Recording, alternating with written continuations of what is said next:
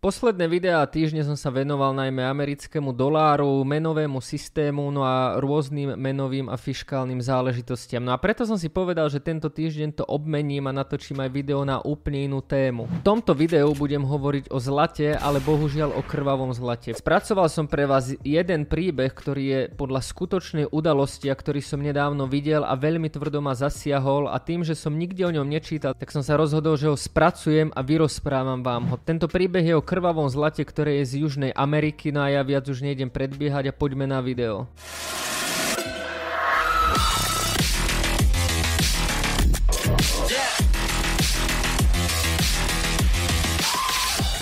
Ahojte, moje meno je Jakub Kráľovanský a vás zdravím pri ďalšom videu. Ak sa vám tieto videá páčia, dajte odber, dajte like, no a my poďme priamo na video. Ešte predtým, ako začneme, tak názov videa je Krvavé zlato a naozaj tento názov je výstižný. A tým nechcem povedať, že zlato je krvavé a že ja som nejaký veľký zastanca bitcoinu alebo dolárov alebo nejakých fiat peňazí. Ten názov je čisto kvôli príbehu, ktorý som nedávno videl a videl som ho na Netflixe v dokumente Špinavé prachy a bol to diel číslo 4 a aj v tomto dieli sa to volalo Krvavé zlato. Ja by som vám tento diel rád ukázal mojou optikou, ale ak by ste ho chceli vidieť celý, tak má zhruba 60 minút a môžete si ho práve pozrieť na spomínanom Netflixe. Na celý príbeh bude o zlate, drogových karteloch, Južnej Amerike a Spojených štátoch amerických. Mnohí z vás možno videli dokument o Pablovi Escobarovi, ak toho aj nevidel, tak určite bol na tom v kine, alebo to už niekedy počul. Pablo Escobar bol známy drogový díler, ktorý ešte v minulom storočí vo veľkom pašoval dopravoval kokain do Ameriky a to hlavne do Miami, Los Angeles a New Yorku. Tam sa tento kokain predával, no a peniaze naspäť putovali do Kolumbie. Malo to tak obrovské rozmery, že Pablo Escobar patril jedného času medzi najbohatších ľudí na svete no a tak extrémne sa bál vydania do Spojených štátov amerických do väzenia, že povedal, že splatí národný dlh Kolumbie. Avšak zatiaľ, čo v minulom storočí bol Pablo Escobar zastrelený a jeho vlastne kartel bol zničený, tak to neznamená, že celá táto schéma sa ukončila, avšak pokračuje trochu inak a ponovom. Nie je teda žiadnym tajomstvom, že v Južnej Amerike sa aj naďalej vyrábajú drogy a že dneska tam už tie drogové kartely fungujú trochu inak. Ale ten princíp je rovnaký. V Južnej Amerike sa vyrobia drogy, ktoré sú potom prepašované práve do Spojených štátov amerických, ako je napríklad Miami alebo New York. Tam sa tieto drogy predajú cez rôzne rôznych priekupníkov za hotovosť. Hotovosť sa potom cez sklady presunie na jedno miesto a exportuje sa do Miami. A keď drogy predávate vo veľkom, tak sa vám kľudne môže stať, že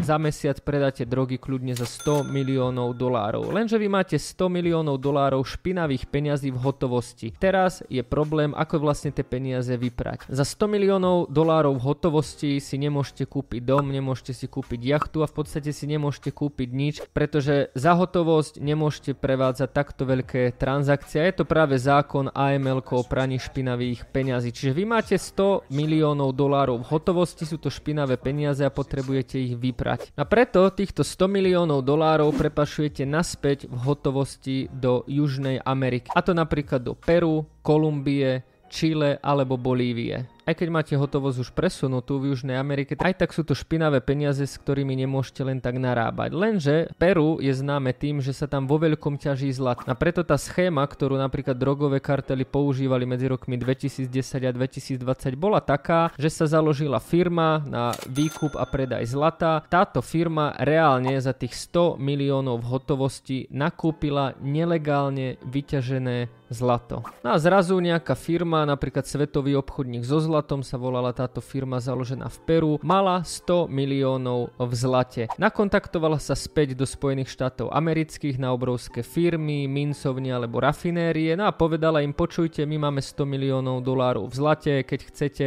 my vám ich pošleme, vy nám za to pošlite 100 miliónov dolárov. No a takto sa vlastne udial obchod, kde z Peru putovalo 100 miliónov dolárov v zlate do Spojených štátov amerických, no a tam na oplatku jedna firma poslala 100 miliónov dolárov dolárov bankovým prevodom späť do Peru. A tu na vyplýva množstvo otázok. Vedeli ste, že na Forexe máme stratégiu, ktorú môžete kopírovať, to znamená, že vy sa len pripojíte a systém bude automaticky otvárať vám naše obchody? Naša stratégia začala v januári, toto sú jej aktuálne výsledky. Ak by ste sa chceli pripojiť, tak dole máte tento link na kontaktný formulár v popise videa aj v komentári, stačí, že nám napíšete a my vám pošleme všetky podmienky. Prvá otázka častokrát býva, že tie americké rafinérky by si mali mali overovať pôvod zlata. V skutočnosti to však funguje nejako tak, že americká rafinérka sa spýta, odkiaľ máte to zlato. Na firma z Peru odpovie zo zeme. A tamto väčšinou končí a nejaký due diligence absolútne nepokračuje. Druhá otázka nastáva, na, prečo by rafinérky kupovali tak obrovské množstvo zlata. Častokrát rafinérie zlato naspäť rozstávajú, tvoria z nich napríklad investičné mince, rôzne zliadky alebo sa zlato používa a ďalej spracováva v priemysle. Na suma sumárum, keď sa celý kolobeh uzavrie, tak tu máme vlastne drogy z Južnej Amerike prepašované do Spojených štátov amerických, tam predané, máme 100 miliónov dolárov v hotovosti, tie sú naspäť prepašované do Južnej Ameriky, tam sa za 100 miliónov dolárov v hotovosti nakúpi reálne zlato na firmu, ktoré sa pošle späť do Spojených štátov amerických a rafinérka za toto zlato zaplatí 100 miliónov dolárov prevodom a tieto peniaze sú tým pádom vyprané, sú na bankovom účte. Na banka sa ani nemusí pýtať, pretože v tom účtovníctve alebo v pohyboch vidí, že na oplatku bolo poslané zlato v hodnote 100 miliónov dolárov a je to nejaký legitímny biznis. Toto bola schéma alebo vzorec, ako sa zlato používalo na nelegálne účely a bohužiaľ sa používalo na pranie špinavých peňazí. Týmto nechcem samozrejme hovoriť, že Bitcoin sa na niečo také nepoužíva alebo dolár sa na niečo také nepoužíva, len vám chcem sprostredkovať tento príbeh. Ak sa pozriete na to, aké podmienky mali práve tí ťažiari v Peru alebo v iných oblastiach, tak v týchto oblastiach, kde sa ťažilo zlato, veľmi stúpla prostitúcia, zabitia, zmiznutia, podplácanie a bol to tzv. boj s veternými mlynmi, pretože keď aj aktivisti prišli na dané ťažobné miesta, tak boli okamžite zastrelení, unesení, nezvestní alebo ako náhle aj niekto bojoval proti týmto nelegálnym ťažobným spoločnostiam, tak bol vo veľkej nevôli, pretože v Peru a práve v týchto krajinách je veľká chudoba a častokrát to bol jeden zo zdrojov obživy pre miestne obyvateľstvo. Nie je žiadnym tajomstvom, že ľudia tam robili v otrasných podmienkach, častokrát pristupovali ku rôznym chemikáliám, vdychovali výpary, ktoré spôsobovali nádory či napríklad rakovinu. A teraz si možno poviete, že tí ľudia vedeli, prečo to robia, že to mali kráľovsky zaplatené a možno tak vydržali rok a potom z tohto biznisu odišli, ale bohužiaľ nie je to pravda. Podľa dokumentu, ktorý bol natočený na Netflixe, bežný ťažiar v Peru dostal zaplatené 15 až 18 dolárov denne. Za mesiac takýto ťažiar vyťažil 1757 gramov zlata v priemere, no a v tom čase medzi rokmi 2019 až 2020 mesačne ťažiar vyťažil zlato v hodnote 75 tisíc dolárov, zatiaľ čo jeho odmena bolo 400 dolárov, čiže zisk pre drogové kartely bol 74 600 dolárov. A teraz si možno poviete, že takéto zlato nikto nemôže kupovať, musí byť teda úplne očividné, že to zlato je krvavé z nelegálnej ťažby. Omyl. Jedna z najväčších rafinérií v Texase NTR Metals kupovalo obrovské množstvo zlata. A keď si pozriete rôzne zdroje a výpovede obchodných zástupcov, tak tí mali úplne jasnú úlohu. Dostali za úlohu dostať z Južnej Ameriky do NTR Metals čo najviac zlata za čo najkračší čas a platiť okamžite. Niektorí obchodní zástupcia dokonca hovorili, že tam lietali dvakrát mesačne a že bol to závod o to, kto dotiahne z Južnej Ameriky do spoločnosti čo najviac zlata. A drvivá väčšina zlata bola z Peru. Ak sa pozriete na juhoamerické krajiny ako Brazília, Kolumbia, Peru alebo Chile, tak pre nich je úplne tradičné, že pestujú a vyvážajú napríklad soju, kávu, kakaové bôby a podobné suroviny, lenže rôzni investigatívni novinári si všimli, že napríklad v roku 2012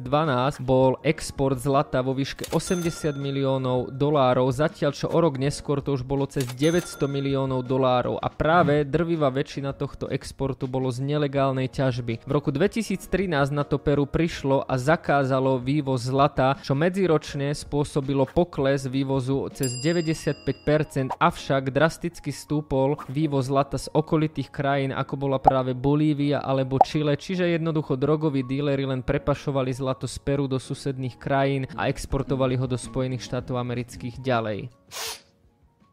Mm-hmm, mm-hmm. No, no thank you. Nak už opomeniem otrasné podmienky ťažiarov, kriminalitu, prostitúciu a to, že toto sa dialo niekoľko mesiacov a v podstate až niekoľko rokov na trase Južná Amerika, Spojené štáty americké, tak asi najviac zaražujúce na tomto celom príbehu je to, že FBI aj rôzne organizácie zo Spojených štátov mali podozrenia, avšak napríklad spomínaná firma NTR Metals dodávala zlato aj americkej mincovni a dodávali im tie zlaté mince, ktoré boli bezvrúbkované, čiže iba tie zlaté plátky a zistilo sa, že veľké množstvo spoločností, ktoré napríklad aj dodávali zlato americkej mincovni alebo obchodovali so zlatom Spojených štátov amerických, tak obrovské množstvo tohto zlata pochádzalo práve z Južnej Ameriky a z tejto krvavej ťažby. Záver bol taký, že to skončilo rôznymi pokutami, napomenutiami, ale vo svojej podstate sa nič nevyriešilo. Toto bolo len krátke zhrnutie celého príbehu, ktorý ma šokoval. Ak by ste si chceli pozrieť celý dokument, tak odporúčam dokument Dirty Money, čiže špinavé peniaze, štvrtý diel a tam sa práve hovorí o krvavom zlate. Aký názor na to máte vy?